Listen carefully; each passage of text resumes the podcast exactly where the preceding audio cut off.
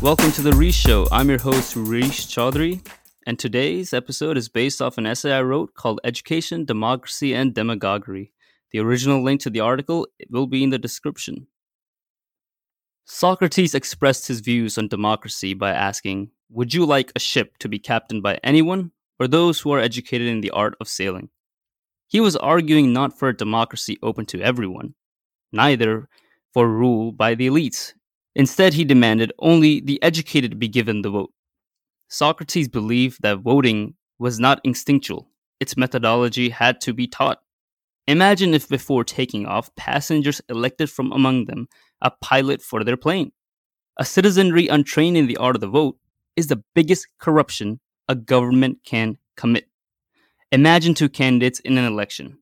The first one sells ice cream, and the second one is a dentist. The ice cream seller tells the people, I give you sweets, pleasure, happiness, relief on a hot summer day.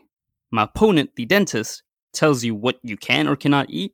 He tells you what your routine should be, that you should brush and floss, and if you do not listen to him, he pulls out your teeth. He's demanding, and if you do not follow him, he gives you pain and a bloody mouth. The dentist will counter, I tell you what to do and cause you pain because I know what is good for you. Who will the voters choose? Imagine the reaction of the public when they hear the dentist. This will be a landslide victory for only one person. Too often, we elect these ice cream sellers.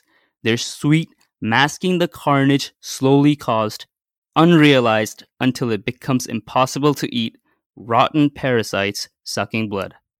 The prevention of demagogues can only happen if the citizenry is educated in the art of voting. The numerous subjects of the social sciences, such as philosophy, economics, finance, and management, in addition to a focus on rationality, will create a defense against demagogues. Education is the protein of democracy. In its absence, democracy whimpers into a fall. In today's show, I'm joined by two guests who will be providing some analysis and commentary on what Socrates said. Why don't you introduce yourselves, gentlemen? Hey, Rish, it's great to be here. My name is Alex, guys, also known as the Armchair Philosopher. You guys can find me on social media at the Armchair Philosopher. I'm really excited to be talking with you today. And I am Nick Becht, uh, known as Nick Becht, and you guys can find me on social media at Nick Becht Fits. Awesome. Definitely check them out. Their links will be in the description.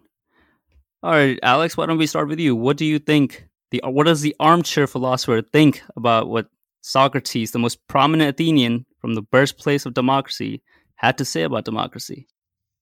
Just starting off, I wholly agree with the idea that democracy has flaws, and I think that most people would agree as well if they took a second to really break down and think about what a pure democracy means. So, first, we should differentiate between the way democracy is used nowadays to mean a system of government in which uh, people have the power is vested in the people, and how it was used in the founding of our country, America, and also in the time period of Socrates, which usually referred to a direct democracy where every single person's voice and vote was heard on each and every single issue something that is usually um, quite contentious, even though it shouldn't be, is whether or not America was founded as a republic or as a democracy. And I think it's quite clear that it was founded as a constitutional republic or a constitutional democracy, kind of smearing those two terms together. The the differentiating factor between a republic and a democracy is in a direct democracy or a pure democracy or a true democracy, using whichever term you prefer, the will of the majority supersedes everything else. So any law can be enacted which the majority agrees upon. And it's easy to see the flaw of that as soon as you take it to an extreme. So if 51% of the population in a direct democracy or pure democracy voted on a law that allowed the murdering of a group of people, that law would go into effect. in a republic, you have a constitutional document or another legal document where the supreme law supersedes everything else. And then you have elected representatives who carry out further legislation, but they cannot enact laws which um, would go in contradiction to that constitution. So in America, obviously, you cannot pass a law like that because of the fact that we are not a direct democracy.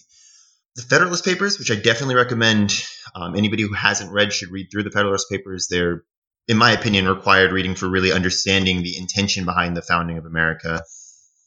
And James Madison, the father of the Constitution, who's actually the author of the Federalist Papers, he says in um, Federalist Papers number 10 Hence, it is such that democracies have ever, have ever been spectacles of turbulence and contention, have ever been found incompatible with personal security or the rights of property, and have in general been as short in their lives as they have been violent in their deaths. So, what he's saying right there basically is again, there are flaws with a direct democracy. When, the, when America was set up, it wasn't set up as a direct democracy specifically because of the fears of demagoguery. And we can see some of that in American politics nowadays. The way that everything has been reduced to slogans or bumper stickers, quick surface level arguments that are designed to inflame people's passions and make them feel passionate enough to get out and get to the voting um, booth, but not informed enough to make a, a smart decision on what they're voting on. Um, the other issue I would ha- I have with the the whole get out the vote campaign that we see in modern America right now is there's this massive push to get as many people as possible into the polling center, into the voting center. But largely, the average citizen is not nearly as informed about politics, law, or civic um, responsibility as they should be. And I honestly, I can't see how it's beneficial to have uneducated people voting on topics that they don't understand. And this isn't, you know, me preaching from a soapbox of like, you know, I'm super informed on all the issues and you aren't, so you shouldn't be allowed to vote and I should. I don't believe in restricting people's right to vote by by group or anything like that. I just think that sometimes we focus too much on allowing everybody access to vote without thinking about whether or not they really are educated enough to be voting. In my own personal life, I know a lot of people who spend more time on Twitter, on Instagram, on social media, watching reality TV shows than they do consuming um, politics or news or current affairs and current events. And me personally, I went into the voting booth in re- most recent election, um, and there was multiple amendments and legislation in the Virginia state legislature that I had to vote on, which I wasn't informed on. And when you're asking me a question about whether or not we should authorize $65 billion in our budget to go towards a certain program, how can I make that that decision when I have no idea what the program is, and I have to make it within you know two minutes when I'm standing there in the voting booth? I have to decide $65 million. Like, are we going to spend it on this or that? and this decision is made by by people who are largely manipulated by politicians. I would say demagoguery has become pretty much the norm in American politics nowadays because people's attention spans are so short and politicians look to really again inflame people's passions and get them to the voting booth no matter what because they assume that they're going to be on their team because they identify a certain way, right? So if you're a Republican, you're going to vote for the Republican what the Republican tells you to vote for, whether or not you actually agree with what they're telling you to vote for because you're not informed enough to make that decision yourself. You you brought up a lot of good points, and I definitely want to want to grill you a bit on that and just try to you know try to understand fully your rationality. But before we do that, I also want to hear what Nick has to say. So why don't you take it away? Yeah, I mean, I think in America we can't really determine who votes at this point. I think that's a really hard uh, hurdle to get over. Um, that I think I I doubt that uh, will actually be able to get over. Um, however, what we can do is work on fix, fixing things um, from the top down and the bottom up, not just from one. So it's not just our leaders, it's not just our constituents, it's both. I mean, take for instance when we're, you know, watching a presidential debate, they're only giving them maybe at the most 5 minutes to speak on a single topic. I think the last presidential debate was 2 minutes 120 seconds to talk about a topic that you could dive deep into that one topic for probably an entire day's worth of discussion. So we're really just kind of giving our constituents little blurbs. Our leaders are giving our constituents all these little blurbs and, and small inputs about a large scale um, issue. Like as, as Alex pointed out, those 65 or 650 million dollar bills or 65 million dollar the the regular human can't even quantify or qualify what 65 million dollars even does to that program or that policy. Um, so uh, why are we allowing our constituents to vote on that? Because um, they don't they don't have anything to compare with that. You know, they they take home sixty thousand dollars a year. They've never seen sixty five million dollars. They don't know the impact on that. Um, but you know, what I see a lot with the constituents is that often individuals avoid the judgment of their peers because they're afraid to share their opinions. Um, and so what tends to happen is the most popular opinion tends to gain the most traction and not in all cases is the popular opinion the, the right one, right? We can't really, you know, choose what the right decision is just based on the popular decision. So I see that Socrates really did view that as probably the reason to why he made that assertion in the first place. You know, both of you brought up an interesting point about topics being explained. And Nick, you just said about how, you know, the, the these during the debate, the conversation the conversation on each topic is about two minutes this this past election. And Alex, you also touched on the education of the voters, right? But see, here's the or not not exactly education of the voters, but more the information coming in to the voters. However, here's the thing: there's so many topics which a government must delve in, right? From economics to criminology to science and so on and so forth. Simply speaking, the average person is not educated in all of these topics. And what's worse is that when you become eligible to vote at the age of 18, usually that's when your systematic education ends. So that means for your entire life as a voter, you're not really getting education until you act, unless you actively seek it out. And even then, how many people have the time to do that or the resources to do that? So even if, even if we had candidates on the de- debate platform discussing, say, criminal law or contract law, how many people are actually educated in those fields to make good decisions regarding those fields?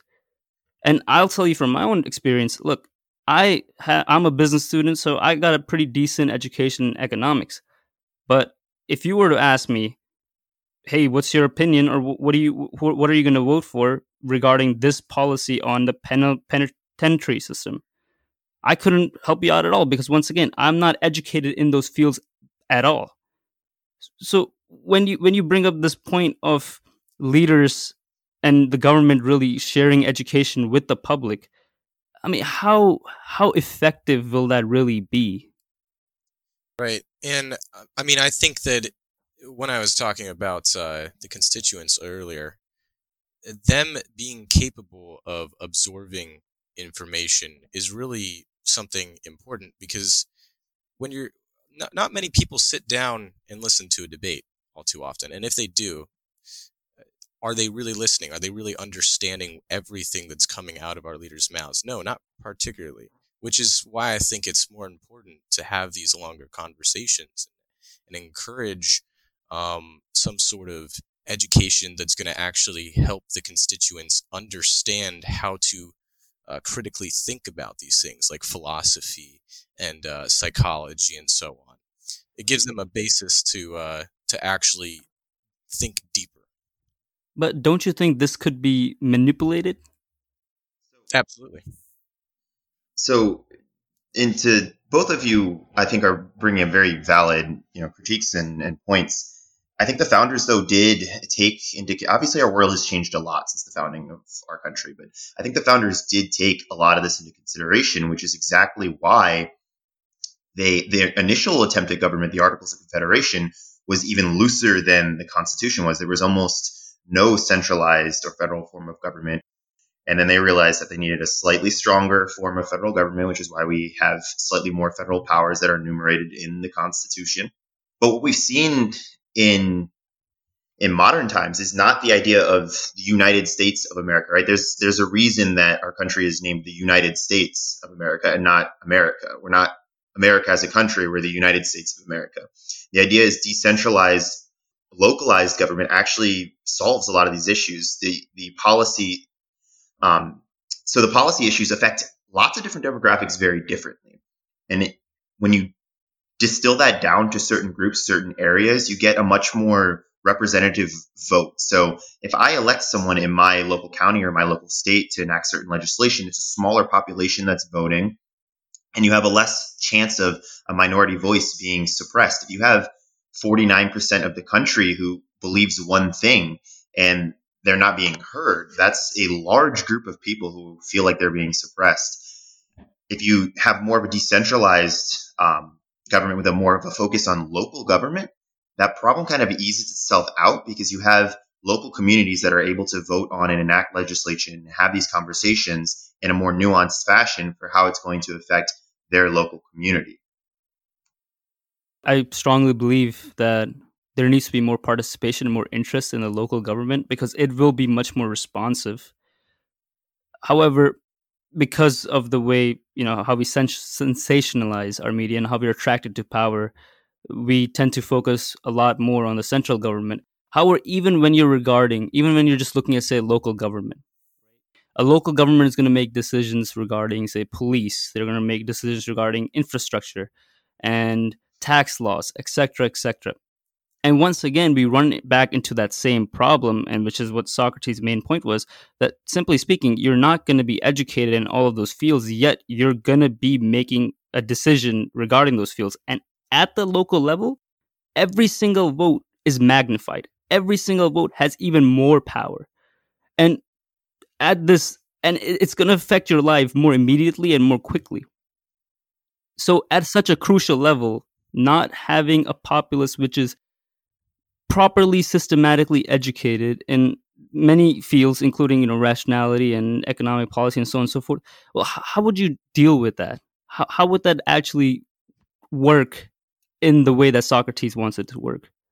So i think that what basically what you're getting at is i believe it was uh, jose marti i want to say a cuban revolutionary who said that the first duty of a man is to think for himself and the civic responsibility and civic duty of every single citizen is to be informed and to basically train or work out in the same way you would work out your biceps or another muscle group to train your mind to work out your mind to um, deepen your logos right? Your ability to perform rational thinking. So it, it doesn't matter if you're super informed on policing policies if you have a responsible politician at a local level. Again, smaller is always better because it, it they can directly speak to the people rationally on how it's going to affect them, who can espouse to you the the way the what the policy is, the ways the policies are going to affect you, and kind of educate you. And if you know how to think, not taught what to think, but rather know how to think, and you have that responsibility upon yourself, to listen and to rationalize the argument, you can make an informed decision, even if you're not an expert in whatever the subject matter is, right? And I think that kind of goes back to what um, I believe Nick was saying about these presidential debates that we have, for example, where you have two minute sound bites of like how how much of an ad hominem can I attack can I do to the other person to smear them so that the public so I get a great clip from the debate so that the public opinion sways the other direction, right? And the way that the American um, politi- political atmosphere is so so celebritized. It's like a reality TV show almost, where it focuses more on the the personal lives and the character traits of the politicians themselves, and demonizing one or idolizing the other, as opposed to talking about actual policy positions. And I think this is most obvious in the recent presidential election with the Joe Biden campaign. There wasn't a lot of talk about policy. It was just how evil the incumbent president was and how horrible he was and how Joe Biden was a better human being. And that's all well and good, but that doesn't really inform people about how your government administration is going to affect them personally. So I think that there's a double um, double facet responsibility here. It's on each individual civic or citizen rather, it's their civic duty to be informed and to enable rational thinking and train their minds to think rationally. And then it's also the responsibility of politicians to act honestly and honorably and not engage in demagoguery because there's there's no way that you're going to stamp out the evilness of human nature. Demagoguery exists because it is very easy to inflame people's passions to achieve whatever your ends are. That's never going to really go away, even whether or not you have a majority, or I'm sorry, a representative democracy or a direct democracy. You still have the the possibility of demagoguery, right? And the Electoral College gets a lot of flack for, um, and the structure of government in our country gets a lot of flack for being designed the way it is because of deadlocking and because of the Electoral College. Oftentimes, you'll have presidents elected who don't necessarily win the popular vote. But the reason it's set up that way is to encourage discourse between groups that disagree. If you would like to enact something, you necessarily have to talk to the other side, right? You have to be able to have a conversation and have middle ground.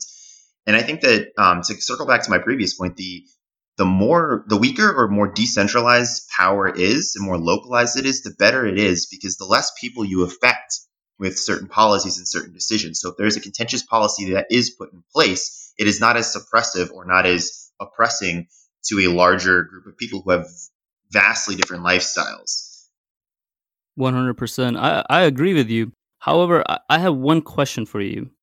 You mentioned a focus on logos, right? You mentioned that voters can make their own minds up if they're trained correctly in the art of logos, and that right now in the United States, and I would add the world, there is a focus on pathos as the only way that politicians seem to convince anyone or try to win.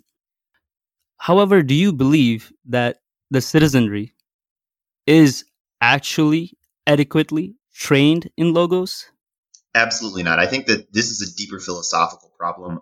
Post World War II, you had a, a kind of um, a kickback or a recoil from logos because we saw what the absolute limits and horrible um, end results of pure logos and scientific method could be with the atomic bomb and the amount of destruction and devastation that happened in World War II, right? That was pure logos, pure scientific method that led to those results. And so people kind of, there's this postmodern surge that you see post World War II where people almost defaulted to a religious worldview where they have there's a lot of tribalism nowadays where people have belief systems that they identify with whether it's political or otherwise that they don't fully evaluate. They accept what they're taught to think as opposed to being taught how to think. Whereas previously i would say enlightenment thinking and enlightenment rationale was kind of the norm where it wasn't necessarily you're being taught how to or what to think but rather how to think for yourself uh, right. Real quick, I just want to just want to drop in. So you said religious thinking. I just want to make, make sure that the wording is correct. So more like, uh, would you say zealot thinking or passionate thinking? Yeah. So people people often um, define religious thinking as groupthink, ascribing to a certain organized religion or a certain mythos or a certain dogma. But but religious thinking is could be more equivalent, more um, equivocally be understood as is faith, right? Belief in a system that you are taught without questioning. So. Oh, okay Gotcha. And I think that the the response to to the the denial almost of logos or the the superseding of logos with pathos was a response to the fact that there was a religious attachment to the idea of enlightened values of rational thinking for a long time and people saw the results of that and so they defaulted to to religious organization or tribal organization and i don't mean religious in the sense that um, religious affiliation is on the rise in um, Western culture because it's actually on the decline. But I think that religion isn't necessarily organized religion in terms of Christianity or Islam, but rather the the attachment or identification with an ideology that is is all answering, right? So the idea that whatever question you have about life or whatever issue you come up with in life or whatever problem can be solved by your ideology. Like your ideology has the answer which is the exact opposite of the scientific method, where everything can be um, solved everything by the individual level. Yep. Yeah, exactly. Everything is questioned, right? So you take you take that singular aspect of logos or enlightenment thinking, which is questioning, and you impose that on everything, and then you get postmodernism. Like always question grand narratives. That's the first part of postmodernism, which is which is good. Don't don't define yourself by grand narratives. But then you get the extension of that into there is no such thing as truth. There is no such thing as a grand narrative every subjective interpretation of reality is valid, everybody's lived experience is valid, and you end up with different tribal groups that all think that their their viewpoints or their worldviews are are the way that the world is and are equally valid to other people's. And you get again warring religions or warring ideologies, whether that be political in nature or, or actual organized religion. Yep. And uh, to build off of that, uh, I have a quote that kind of really touches into that. The truly intelligent person is the one who can pretend to be a fool in front of a fool who pretends to be intelligent. and what I think that really does kind of speak on is uh, going back to the the real uh, beginning of Alex's conversation, talking about the leaders and, and how they kind of do create a little bit of this problem. The leaders need to set a precedent because they're the ones that are, you know, sitting in front of you and telling you that they know the solution to things rather than taking into account the other side, which we've seen uh, over the last decade has become a huge problem. We're not taking in the other side's opinion. We're basically talking over each other at this point, um, to the point where uh, liberalism isn't really even a thing anymore. It's it's kind of a, a thing of the past where we, we used to actually think of liberalism as taking into account both sides, consistently trying to change our views on things, and now it's it's become almost dogmatic on both ends to the point where we can't learn from each other. Um, and I think that is one of the most important parts that goes into that whole education idea of uh, uh, uh, position, because without discussing with each other, without taking in each other's ideas, we can't grow and actually learn a better way of doing things. Because the reality is, we we know little that is true, and everything is basically up in the air, and we're in a huge science experiment. And if we don't work together to figure that out by taking in both sides, we're going to crash and burn on one side of the ship, and while the other is going to have to come down with us with no choice. Nick, you mentioned leaders. Now, what incentive would a leader have to hold the responsibility that you talk about when their current methods are working so well? In this current climate, none. Um, power is power and money is the incentive for most politicians these days. I I know of maybe a list on my hand. I could list on my hand about as many politicians as I know that are realistic and actually want good change, whereas most are honestly just talking heads for their political party. They're pushing their ideology. They believe that their side is right. Uh, I really don't think that we have true uh, good intentioned politicians because, as I said earlier, somebody who says that they know that they have the right answer, typically you don't really want to give that person uh, the you know the right attention. the The right person to give the attention to is the person who doesn't know doesn't think that they know the right answer, but has the time to talk and try and solve something with a group of diverse ideas. But someone like that just would never get elected. Right, because right now our political system is set up and our education is set up and our social media is set up to kind of give these people who think they have the right ideas a pedestal because it's so attractive to right now be on one side and and have all of your your uh, uh, cards in a deck. Can't remember the right metaphor for that one, but, but ducks in a row. Ducks, ducks in, a, in a row. Thank you. Yep, yep, that's the one. Eggs um, in a um, basket. I don't know. eggs in a basket. I could have picked twenty different ones, but uh, um, but you know that's attractive to the everyday uh, American constituent because we're not um, giving them the incentive to critically think. Our education system isn't uh, telling people or showing people how to critically think. They're not. It's almost become bias, in my opinion. Um, yeah. To the point where, you know, we're we're putting people through liberal arts college, and we're allowing them to, you know, pick and choose whatever the heck they want, um, and come out with a degree they might not even flourish in and that's not that's not liberalism anymore. That's it's it's completely different. Yeah, and that's just for people who are going to college. A lot of people cannot afford to go, go to college, and right. so, you know, for some people, it's just not the the best decision to make. The opportunity cost is too much. So, you know, this comes back to the this point which uh, Socrates was trying to make hundreds and hundreds of years ago about the fact that there should be a systematic education system for every single voter. However, what we see, not just here in the United States, but globally, is that once you become a voter, suddenly that education system disappears. Suddenly yeah. it's up to you. Right. What's what's your proposal to or a proposal or a way of thinking to to solve that problem?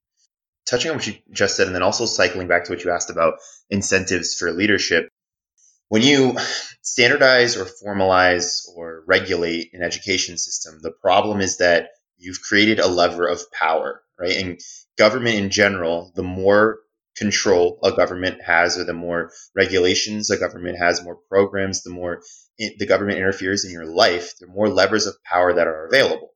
And when the founders created our country, they had multiple options in terms of how they were going to organize the government. You have monarchies, you have oligarchies, which are pretty much the same thing where power is invested in a, a few people. And then the opposite end of the scale would be anarchism, which is everybody is completely and totally individually powerful. Um, and the, the idea was to deadlock or hard stop us somewhere in between to protect citizens' rights to individual liberty without having to worry about murdering your neighbor and them or your neighbor murdering you and stealing your farm because they want it, right? Which is anarchy. So protecting unalienable or individual rights, but allowing the most limited expression of government possible. And I think it was Senator Rand Paul who said something to the I'm paraphrasing here because I can't remember the exact quote, but something to the effect of never forget that the Constitution was written to restrain citizens' behavior I'm sorry, never forget that the Constitution was not written to restrain citizens' behavior, but rather written to restrain government's behavior. So you limit the levers of power so that politicians and leaders aren't incentivized to control the levers of power. The, one of the problems with a regulated or a formal education system or mandated education system is it is a lever of power. We kind of see that nowadays, as Nick just touched on, especially in higher learning, where there's a lot of de- degrees degrees or programs of studies that offer students indoctrination as opposed to education. It teaches them how to or what to think rather than how to think. And there's no the, the market doesn't accept the the product that is being offered, but it doesn't matter because it's subsidized by the government. It's guaranteed. The the loans that you're taking out for that that degree, that program that you're studying are guaranteed by the government. So there's no there's no there's no kickback from the system. If a lot of people majored in a study that was unusable in once they graduated, once they came into the, the market system, eventually that degree would go would be become obsolete. People would stop majoring in it because they couldn't find a living. But you're never going to have that happen if you have guaranteed loans via subsidization of the government. That, because it, it doesn't matter how much the degree costs or what you're going to actually gain, what the net gain is after you graduate with that degree because the, the college can charge whatever it wants and it's guaranteed. And you can apply for a loan that there's no way that in a normal banking system that you have the credit credit worthiness to actually um, get a loan like that in a normal private system. You can get a loan like that go to school for four or six years graduate and then not be able to find a job in the marketplace because of the fact that this degree is essentially useless. So i think the limiting the levers of power in general is is always a, a good thing for society in general because you have a limit on the amount of power that people can grab, right? You don't have an incentivization for politicians to say whatever is appealing to the masses. You have less demagoguery if you have less levers of power for people to, to control or to hold on to. Then how do you educate the voter?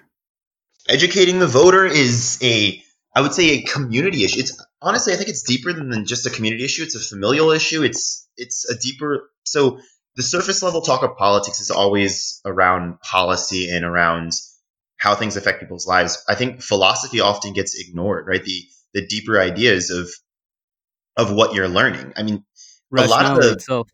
yeah, rationality itself exactly. And I think that that goes back to you know, what I was saying about postmodernism, um, because the biggest I would say the biggest differentiation between Enlightenment thinking or Enlightenment rationale or critical rationale thinking logos or the idealization of logos as the supreme way of thinking versus postmodernism is the idea that in Enlightenment thinking, you acknowledge the fact that there is a truth. You may never know the truth, but there is a definitive reality, a truth that you can as- ascribe or work towards via discourse with someone. So if you're on one side of a spectrum of belief and someone else is on the other side of a spectrum of belief, if you both ascribe to enlightenment thinking, you recognize the fact that the truth, the reality is probably somewhere in between. And by having a discourse, you can both improve your position towards that middle ground and uncover what the truth is via working together, right?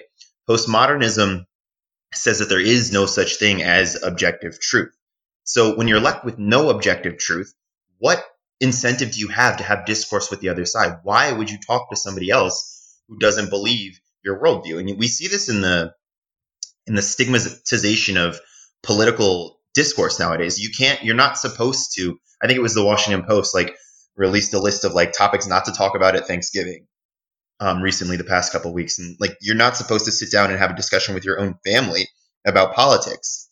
That's insane to me. Who else are you supposed to talk about with them? Your your family, your immediate community should be the the closest people in your life to have these conversations with. And if you don't have a chance to have these conversations, how do you uncover what is true? And why would you even be incentivized to? The other side is just is just evil. They're they're wrong, and your worldview is just as correct as theirs is. And the, if if no if there is no objective truth to work towards together, there is no harmonization goal.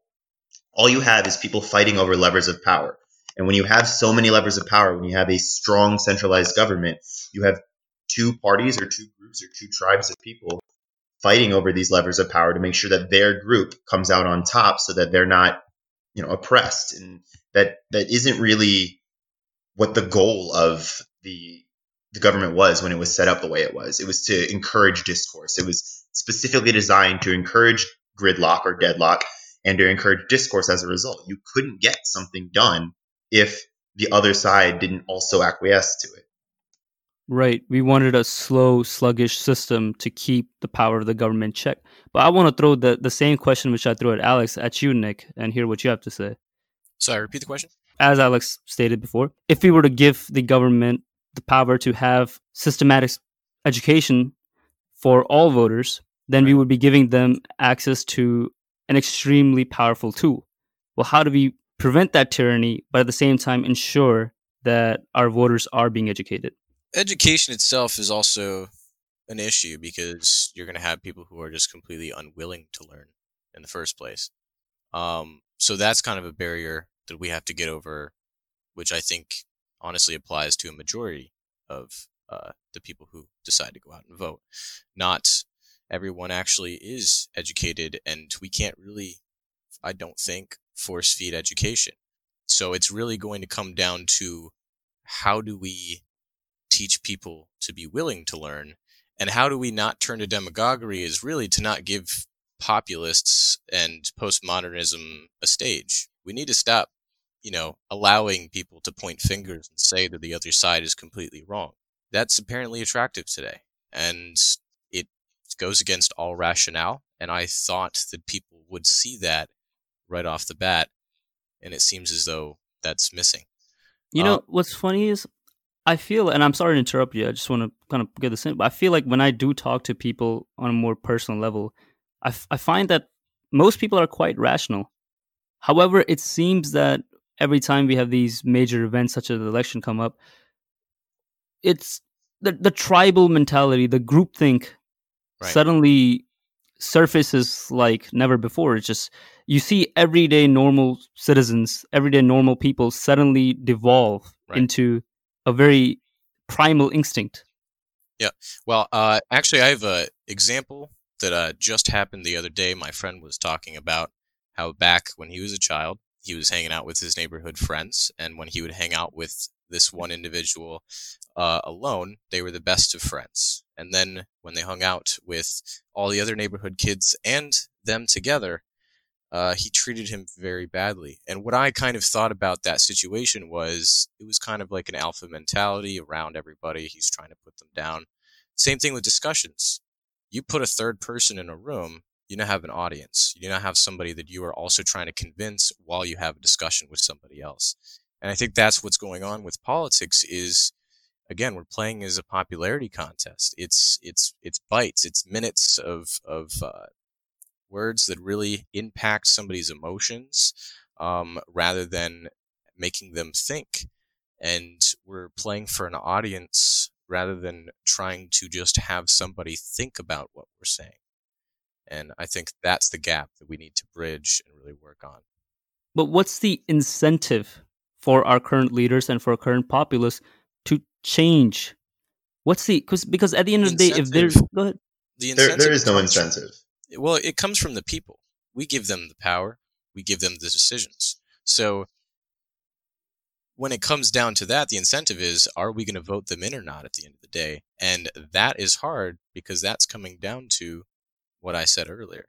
I think that's being a little idealistic. I think the way that our government currently is, again, I think this goes back to the size and strength of the federal government right now. The way that the government currently is, you're not going to be able to vote anybody in who wants to limit the size and scope of the power of the government. How are you going to elect someone who wants to cut social security or cut taxes in a significant, substantial way or get rid of some of these departments of government that are extraneous or useless? when there's tons of people who are employed in those and tons of lobbyists and special interest groups. And going back to what what Rish said about people devolving back to tribalism and kind of switching from this rational mindset that you see in private to these these mottos or these slogans or these bumper stickers and these service level arguments.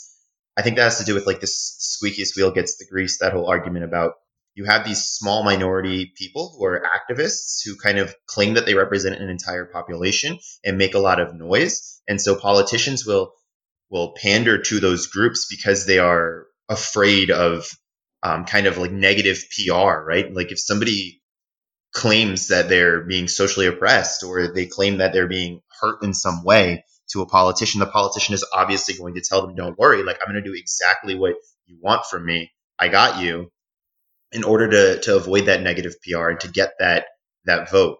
Um, but real quick, I just I want to cycle back to the education thing because I don't know if I actually gave an answer on this, but I did want to touch on that. I, I I criticized the idea of a regulated or a centralized or a you know federal mandated education system. And Rishu asked like, how do we educate average citizens or the average voter in that case? And I think that that to me is really just an answer of free market competition and pragmatism, right? So this is this also goes back to how our our country is um, organized as a United States as opposed to a single homogenous body. The idea is that 50 different states can all enact different policies. Local communities, local governments, local counties can enact different education systems, and the competition in the market will prove what wins out. Like the best ideas will win once they are pragmatically implemented and aren't held up or propped up by government regulation, which keeps a bad system in place. I mean, we saw this with the financial crisis in 2008 when they had the bailouts. Propping up a, a system that is failing is always a bad idea, even if it is going to cause like short term hurt for a lot of people.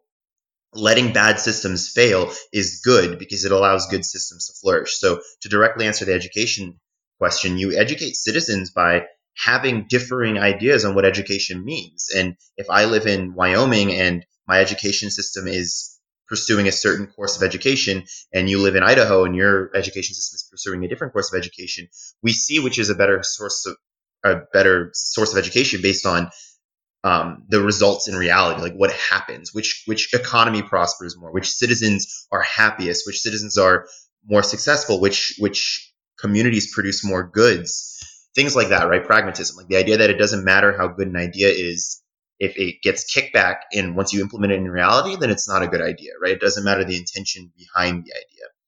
So for me, again, this just this goes back to like decentralized power, allowing for that competition of ideas. If it could go all the way down to an individual level, I think that would be best. But I don't I don't see how that works on an individual level without anarchy. So yeah. So as you were talking about these different labs, right? These fifty different labs, really. Labs. To, I like that.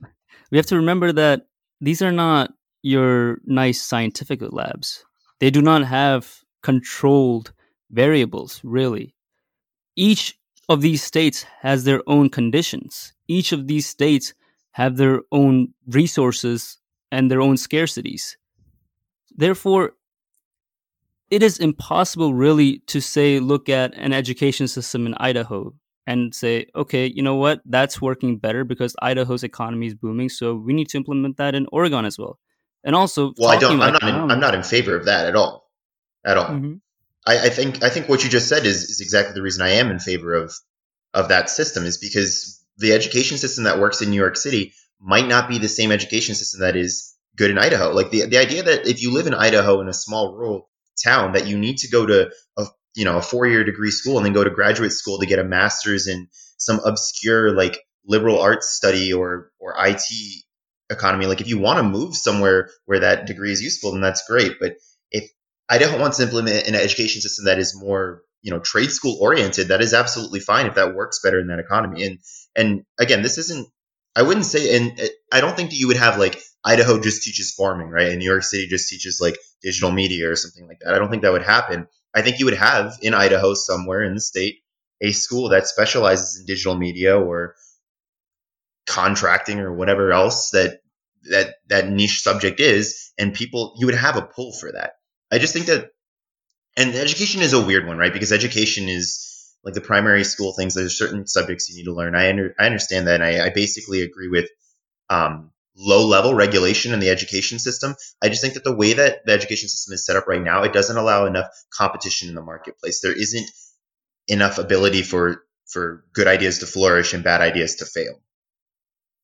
Nick, you want to take the space? Yeah, I actually I kind of agree with Alex. I mean, trade schools are definitely a way that we can um, kind of refine education. Uh, trade schools are cheaper, they're more specialized. They give somebody a job that they can almost guaranteed get out of uh, school with a job. Um, so that really all does kind of set people up financially and, and, and such. And if we really want to make people more willing to uh, go out and learn individually, um, and soak up their knowledge outside of the educational realm, reading books, watching podcasts, going on YouTube.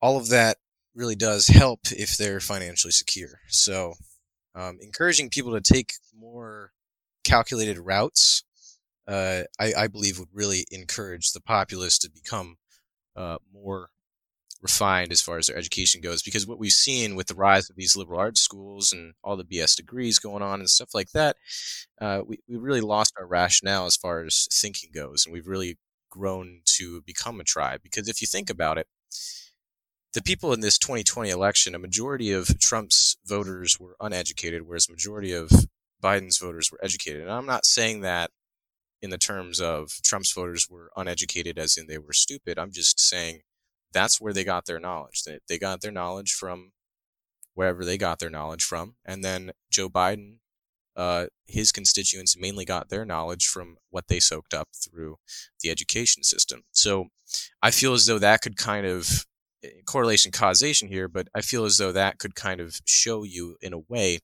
where the education system right now is kind of leaning towards. And that's why I think trade systems really help kind of refine that that's just one specific way we could go about that, but also just from the family and from the community, just talking about economics and, and, and teaching uh, people, you know, how to manage their lives better because I, I feel as though people are just going day to day and not really thinking about their future anymore. And whereas back in the 50s, I mean, this was a prominent time where people really did set up their their lives uh, through the economy and really did understand the system of America. I mean, did they really understand the system though? Because I've heard many times people comment on certain subjects which I might have expertise in. And, you know, I'm talking about prominent people. I'm talking about people who are currently in the Senate, for example, right? And I, I hear them and I go, well, I don't think this person is as knowledgeable as they think they are on the subject, and they're making policies regarding it. Right. Absolutely. Absolutely. Right. I mean, to have to have senators enact policies on like nutrition policies is just a, a, a specific like sore point for me because Americans in general are so misinformed on nutrition, and you have the horrible, you know, initial food dietary guidelines that came out that have been since revised over and over and over again, and it, what you get is you get bad policy enacted by people that are that mean well, but then kind of inform you know mass public opinion or mass knowledge on these subjects, and then you get a bunch of people who are misinformed because they've been taught um, you know bad information. Um, but risha I want to ask you specifically how. What, what would your answer be for educating the voter? Because I do I do see an issue here, a problem here, and I don't know you know what the answer is because at, at heart I am a completely free market capitalist and an objectivist. So I would obviously like to see as much competition as possible, but I do understand the need for for certain standardization because it's it's unrealistic to expect someone who grows up in a small rural town in the middle of nowhere to not be offered the chance to explore higher learning or STEM subjects that they may not have access to and just expect them to go to a trade school and, you know, work on the farm or whatever, like their parents have done for generations. That doesn't really provide opportunities for people to individually express themselves. So how would you, what would you like to see in terms of the education system? Really, I want to start from the very beginning, from primary education. And I believe the system we have set up already promotes rationality to an extent, right? With subjects like mathematics, which are designed designed to train your brain and logic. However, we do need, we absolutely need courses just like how we teach math, just like how we teach English, just like how we teach history. Courses starting from primary education all the way up to high school at the very least, which delve specifically in rationality and specifically in philosophy. Yes, yes, yes, yes. I agree with that 100%. Yep, I believe it will set up set up a basic line of defense, a basic starting line. Really, it, it bring it will bring people who are about to go vote to the a starting line from which they can begin to jog and w- begin to really learn. Yeah, go ahead, go ahead. I would love to see, like you just mentioned, I would love to see philosophy become standardized earlier. It's first of all, it's almost not required anywhere in any education system that I know of, unless you major in it in higher learning. I was initially a, a philosophy major for two years in college before I switched my major. And I've always had a deep love of philosophy, but I, I was never formally explored anywhere in lower education. And I think it should be a requirement. I mean, if we're going to require math and I mean, I had to take calculus in high school. If we're going to require obscure STEM subjects like that, I don't see why you wouldn't require a subject like philosophy, which is just so core to to living in general. You can apply philosophy to any area of your life, really, and it teaches you again how to think and not what to think. And that gives you the tools necessary for higher learning, right? If you go into higher learning with these rational thinking skills, you can then evaluate things that you were taught and make decisions for yourself as opposed to just accepting um, the knowledge that is handed down to you. 100%. What about you, Nick? Sorry, repeat the question. what do you think about philosophy being ingrained as a part of the education system? Oh, yeah. No, I've I've been on that train uh, for a while now. I've everybody I talk to as far as refining education, I always the first thing I say is include philosophy in education, starting from. I mean, be hard to start from grade one, but um, we, we can definitely try and put it in somewhere early, like sixth grade, when we're really starting to read books and stuff like that. Um, maybe not Socrates or Aristotle, but uh, just you know, just basics. Just thinking, yeah. you know, if P equals Q and so on and so forth. Right. We can we can teach people how to critically think without having them read a philosopher, but um, other than that, I would uh, I would say I don't really see anything else that we could do to encourage that rational. Yeah, and you know, going off of that topic, I know, for example, here where where I am at, they start teaching civics, right? They start teaching government in eighth grade. Yeah. However, they never teach you like philosophy. They never teach you the ideas and the methods which actually created that government. Yeah. Right? It's yep. just kind of here's this date, here's this document, and this was the result of it. Okay, but where did this document come from? Oh, it was written by that guy. Okay, but what, why did that guy write it? what was he thinking? You know, it, it's too many wars, too many dates, and too much action, and not enough food for thought. It's memorization as opposed to really like digging into again, like you said, why? Like if you're going to accept the Constitution as your founding document, you need to understand the foundational philosophical principles behind it and why that is so important. And not having a grounded philosophy, a grounded like moral philosophy underneath your thinking process, why would you? I've, I've seen so many people who are in favor of restricting free speech or restricting the Second Amendment, things that I don't understand because to me it's it's if you don't have that base level philosophy of why these things are important, why it's important to secure individual liberty, you're obviously going to default to authoritarianism. You're going to default to the idea that somebody else knows better than I do because I'm not that informed. So therefore, I should listen to them. They're making a good argument, and they're you know especially when demagoguery gets involved because then you're playing on people's emotional chords, their fears or whatever else to make them really feel like what you're saying is correct without that deeper analytical thinking. If you have core philosophy or core foundational principles that are prioritized no matter what, which is the entire idea of a constitutional republic, is the idea that these enumerated rights are paramount to everything else. Mm-hmm. Nothing else can supersede these. It does not matter.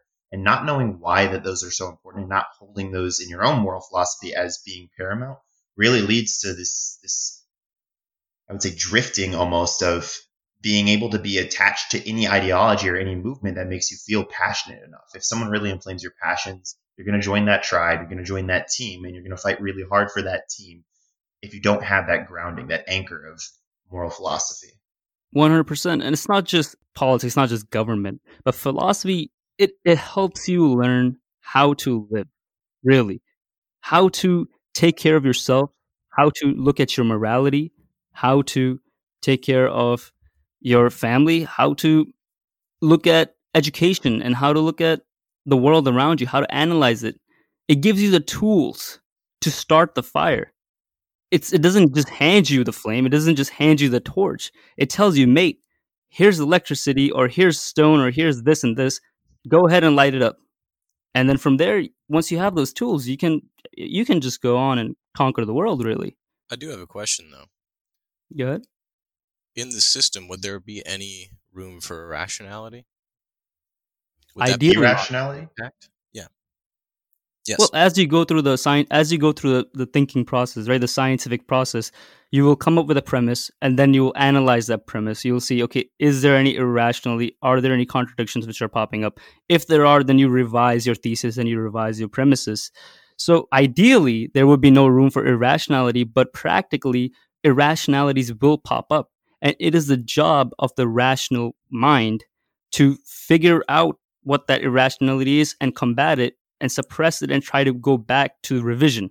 Do we ever become so rational to the point where we disregard other people, though? I, I feel as though eh, if we just give, going back to what Alex said earlier about eh, making policies about nutrition, if we had given, you know, a nutritionist uh, that position to actually determine uh, what was a good, what were good things for the American people to to eat. You know, who ran the FDA and so on and so forth.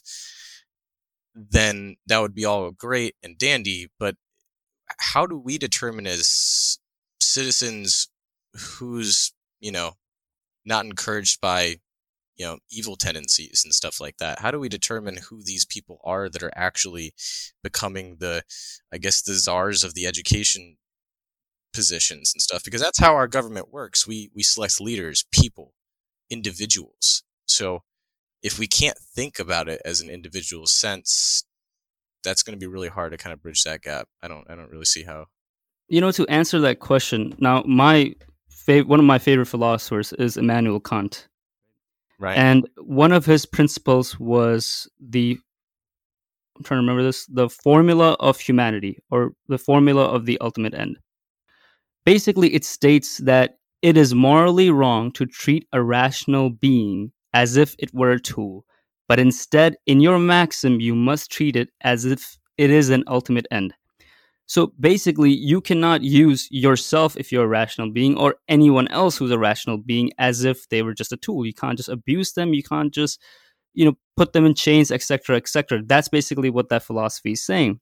So to answer your question, once again, you know, this is going back to the point of studying philosophy and studying moral philosophy as well, and studying someone like Kant and his principles.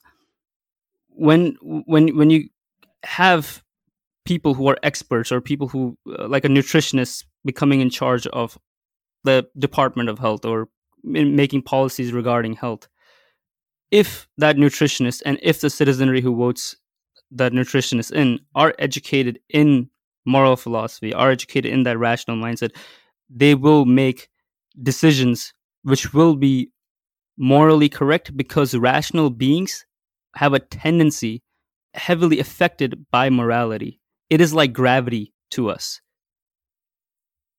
Yes, I think that um, one of Kant's greatest contributions um, in the critique of reason or the critique of pure reason was the idea that like, and this kind of goes into objectivism thinking, right? The idea that um, pure ration, pure reason or pure rationality could lead you to say something along the lines of, "I need whatever. I need food. My neighbor has food.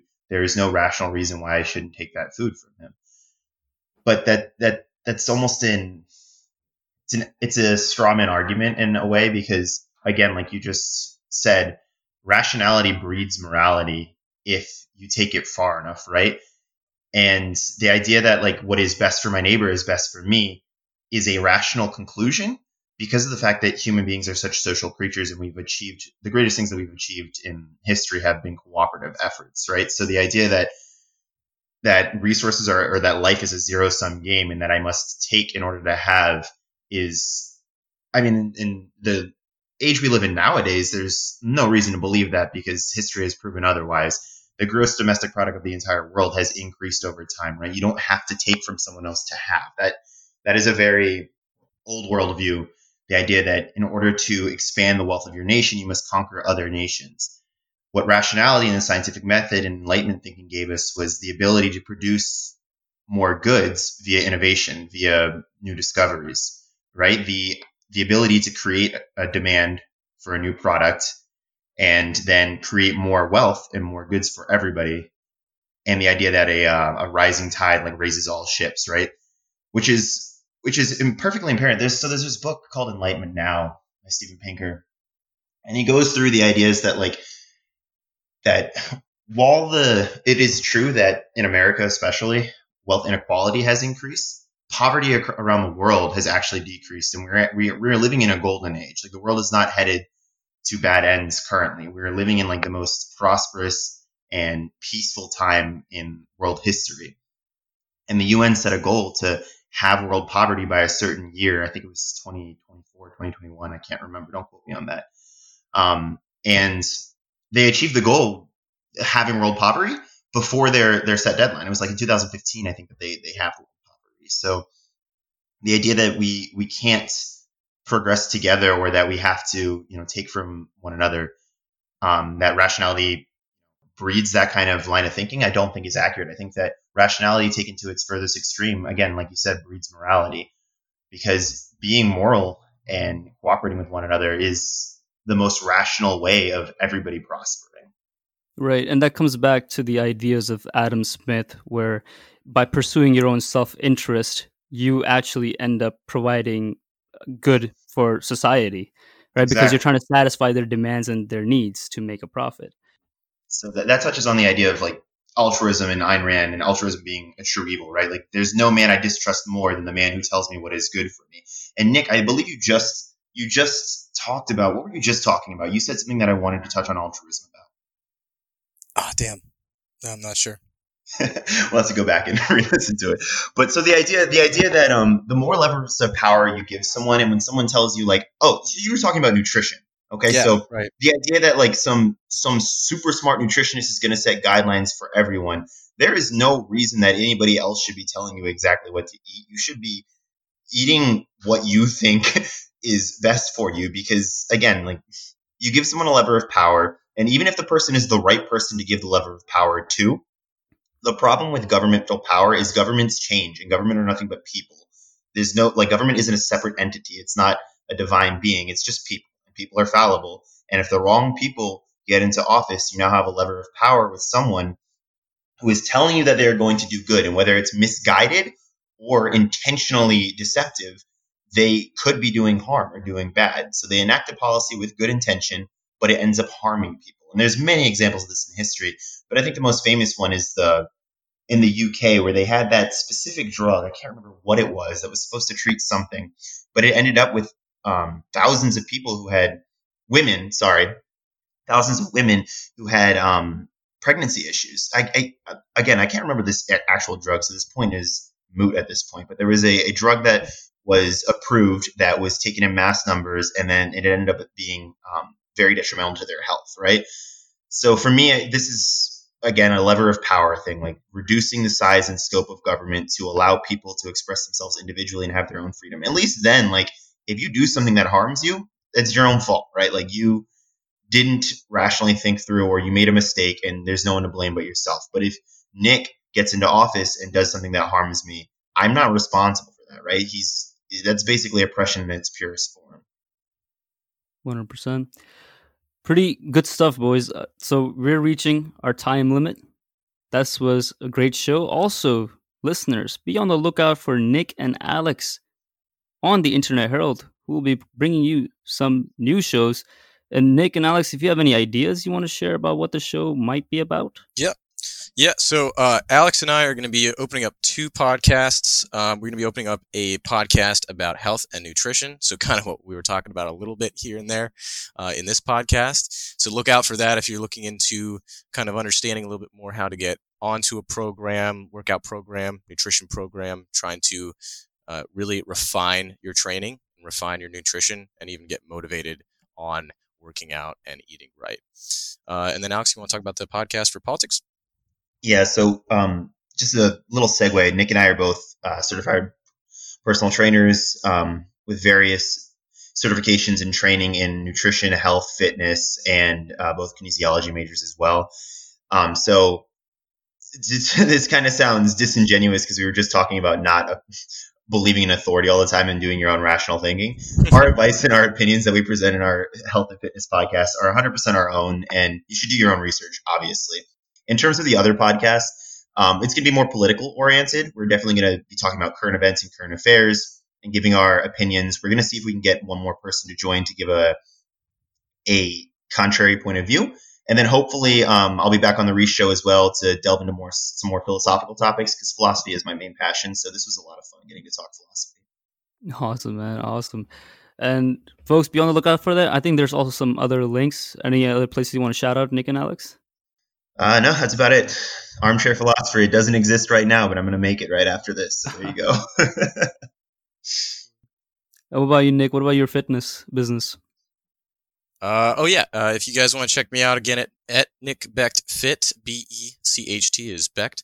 No spaces on Instagram. Uh, personal trainer, as Alex said, and certified nutrition coach. Awesome. Thank you, folks, for listening to the Rish Show. You can check out the Internet Herald. Our links are in the description. We are on a lot of different platforms, about 11. So just really pick your favorite and follow.